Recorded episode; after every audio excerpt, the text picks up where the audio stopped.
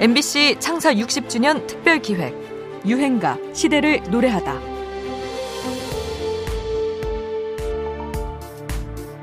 어, 이 두 분은 그냥 축가계의 전설입니다. 전설이고 주말마다 축가 최다 그 신기록을 자체 갱신하고 있으신 분인데요. 여러분 누군지 아실 것 같아요? 누구예요? 와 맞습니다. 유리상자 인생의. 동반자와 새로운. 출발을 다짐하는 자리에서 풀리는 유행가. 우리 삶 속에 가장 깊숙하게 들어와 있는 유행가. 결혼식 축가가 아닐까 생각합니다. 지금까지도 대표적인 결혼식 축가로 사랑받는 유리상자의 사랑해도 될까요는 TV 인기 드라마의 영향으로 히트한 곡입니다. 2004년 한 드라마에서 배우 박신양이 직접 피아노를 치며 이 노래를 불러 국민 프로포즈 송이 됐는데요. 이전까지의 결혼식 축가는 친구나 지인들이 불러주는 게 보통이었지만 사랑해도 될까요의 히트를 계기로 신랑이 직접 마이크를 잡고 노래하는 사례가 늘어나기도 했다는군요. 사실 2001년에 발표된 이 곡은 다소 잔잔한 인기를 얻고 있었던 곡인데 3년 뒤 최고의 국민 애창곡으로 부상하게 되면서 원곡자인 유리상자 또한 바빠지게 됩니다. 특히 축가 전문 가수로 주말이 없어졌다고 하죠. 결혼식 두 군데를 하- 같은 시간에 했어야 됐거든요. 그래서 보통 주례 선생님 말씀 끝나면 축가가 이어지잖아요. 네. 근데 무슨 쇼도 아니고 오프닝. 그리고 나서요 도저히 차로는 갈 수 없는 막히는 시간이라 갈수 없어서 이거 정말 하면 안 되는 건데 어쩔 수 없는 약속이기 때문에 오토바이 두 대를 밖에 이렇게 대기를 해놨어요. 뭐 보통 시상식이나 이런 거 겹칠 때 그런 거 타시죠? 저희는 축가 때문에 한번 타봤습니다. 이 곡이 뜨면서 이전에 축가 대세곡이었던 한동준의 너를 사랑해 그리고 사랑의 서약은 조금 주춤해졌다고 하죠.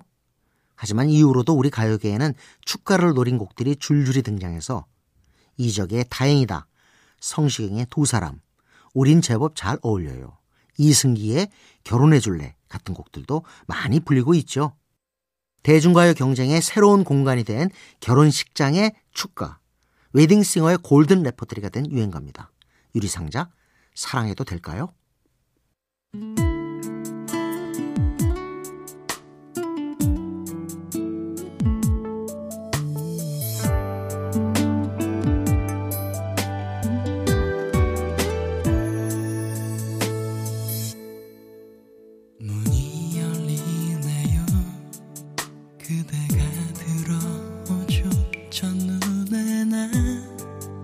내 사람인 걸 알았죠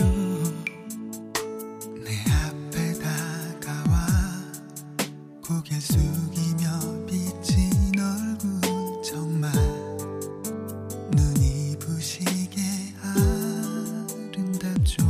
웬일인지 낯설지가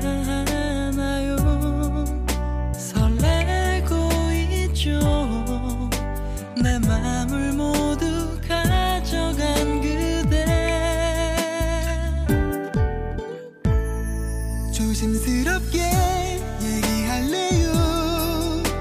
용기 내볼래요. 나 오늘부터 그대를 사랑해도 될까요? 처음인걸요 분명한 느낌 놓치고 싶지 않죠.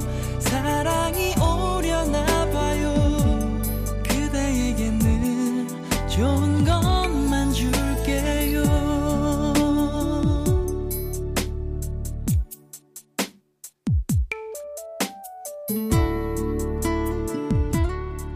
MBC 창사 60주년 특별 기획 유행가 시대를 노래하다. 지금까지 음악 평론가 임진모였습니다.